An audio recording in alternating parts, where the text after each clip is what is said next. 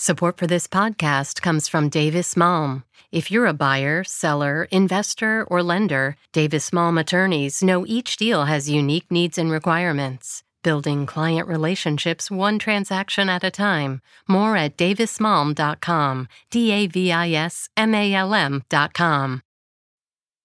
WBUR Podcasts, Boston.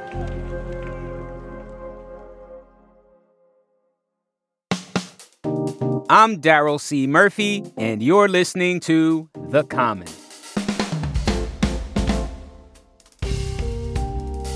Boston Globe politics reporter Emma Platoff, welcome back to The Common. Thanks for having me. Of course, Emma. We have to have you because it's our third and last installment of our collaboration with you guys, the Boston Globe, and uh, you're following up on Republican voters ahead of the New Hampshire primary.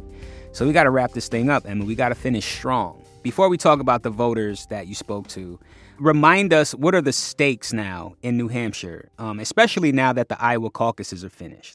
Absolutely. Yeah. So we're one day out from primary day. For losers like me, that's very exciting.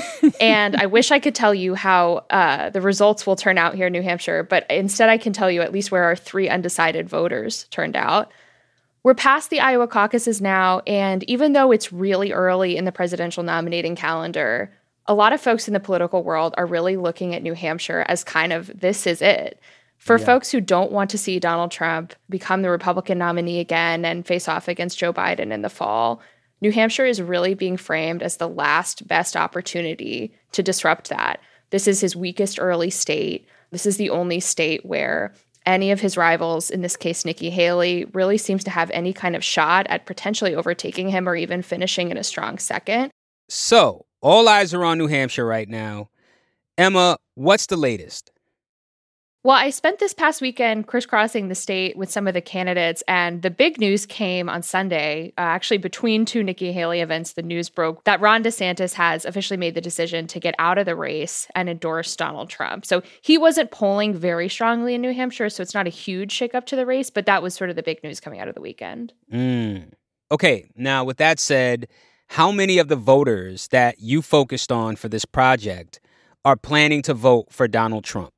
So, interestingly, and something we noticed when reporting this project is the people who are with Trump, a lot of them have been with him from the beginning. They did not waver, they were always sure. So, when we focused on undecided voters, we naturally found fewer Trump supporters than you might find in the GOP electorate at large. So, of the three voters we focused on, uh, just one of them is planning to vote for Donald Trump at this point. You may remember hearing from him. It's James Tebow, a first time voter and high school senior.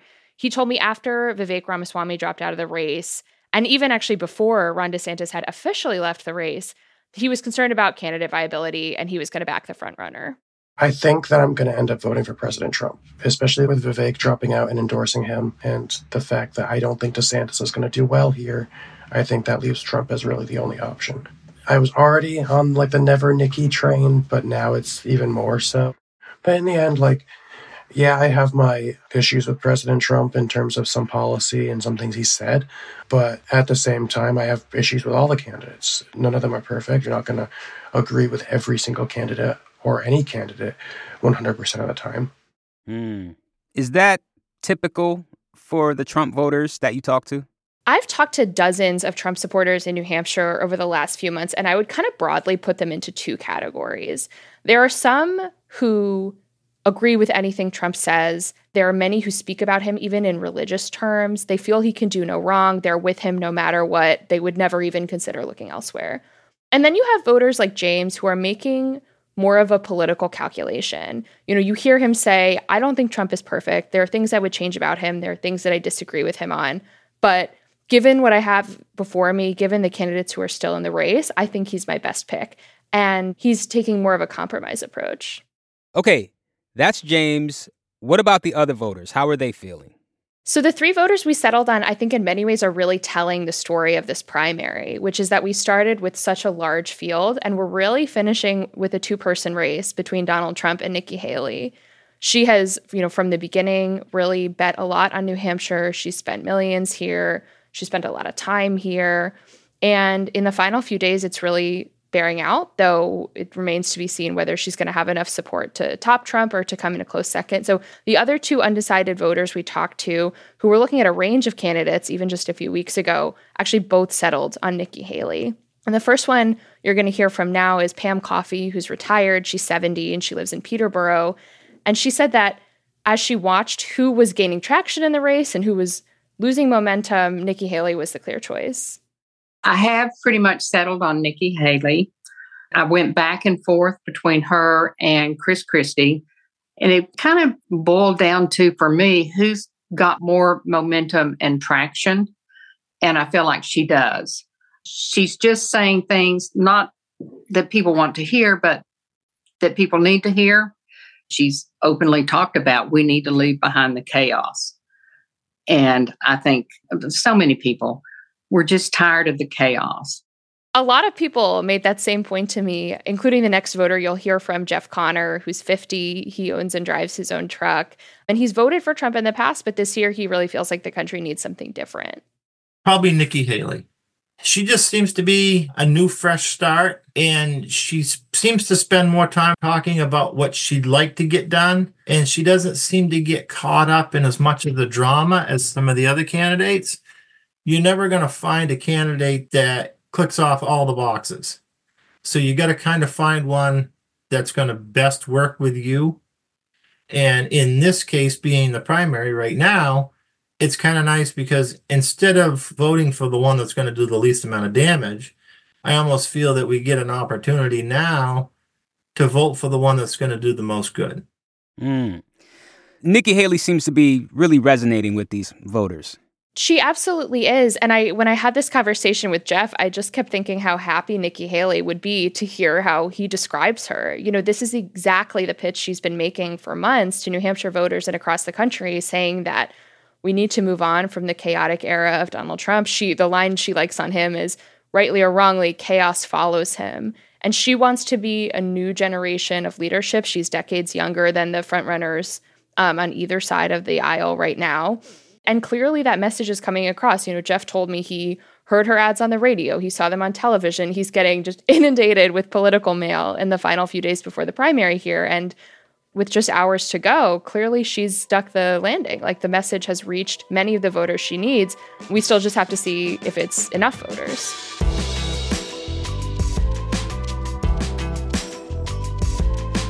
We're going to take a break, but we'll be right back.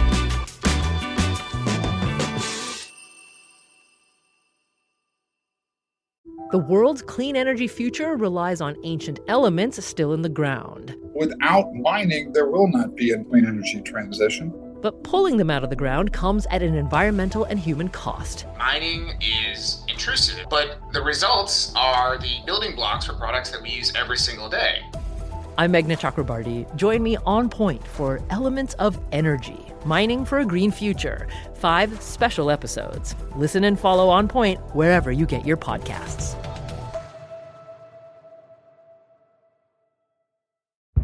Did you kill Marlene Johnson? I think you're one of the first people to have actually asked. From WBUR and ZSP Media, this is Beyond All Repair, a new podcast about an unsolved murder that will leave you questioning everything. Somebody should be in jail for murdering my sister. A woman who's never been believed. As long as they think I have done this, then they're not looking for who actually did this. And that's what makes it a cold case. No, it's a botched case. And a search for the truth, once and for all. Wow, it just gets more interesting. Beyond All Repair. Listen and follow wherever you get your podcasts. Be careful. You're digging in a place that's been very peaceful for a while. Do it anyway. Dig.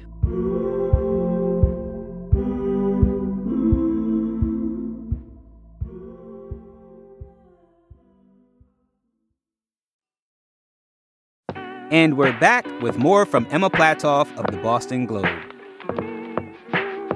Now that Ron DeSantis is gone, what does that mean for Donald Trump and Nikki Haley in this race? for weeks here, this has felt like a two person race, and now it's officially a two person race. This is the contest that Nikki Haley wanted. She wanted a one on one race against Donald Trump. The question is whether Ron DeSantis getting out of this race helps her or helps him. I was at a Nikki Haley event on Sunday just as the news came in that DeSantis was dropping out. And a lot of the folks there, you know, her supporters, political types, were optimistic that some of the DeSantis voters would now turn to Nikki Haley, reasoning, you know, these are people who did not want to vote for Donald Trump in the first place. But we actually have polling that shows that for DeSantis voters, Trump was largely the second choice, which suggests that Donald Trump actually may benefit more from Ron DeSantis' exit than Nikki Haley. Got it. What did you learn about voters and how they come to their decisions? And then how does that shape your expectations for the year leading up to the 2024 presidential elections? I think in many ways it shows that there's a lot of different facets of the Republican Party, but really underscores the grip that Donald Trump has on it. You know, despite all the legal battles, despite all the controversial remarks, he is the front runner and it's not close. You have voters like Pam who have never voted for Donald Trump and never will. You have some who have voted for him and aren't super excited about voting for him again. I think the other thing that's so important to me about these conversations with voters is it just illustrates how personal these decisions can be, how quirky, how interesting. You know, Jeff told me that something that really influenced him in voting for Nikki Haley was a conversation he had with his mother a few weeks ago when they were watching ABC News. And he told me she never talks about politics, but she piped up when Nikki Haley came on the screen. And he thought, huh, I should really give her another look.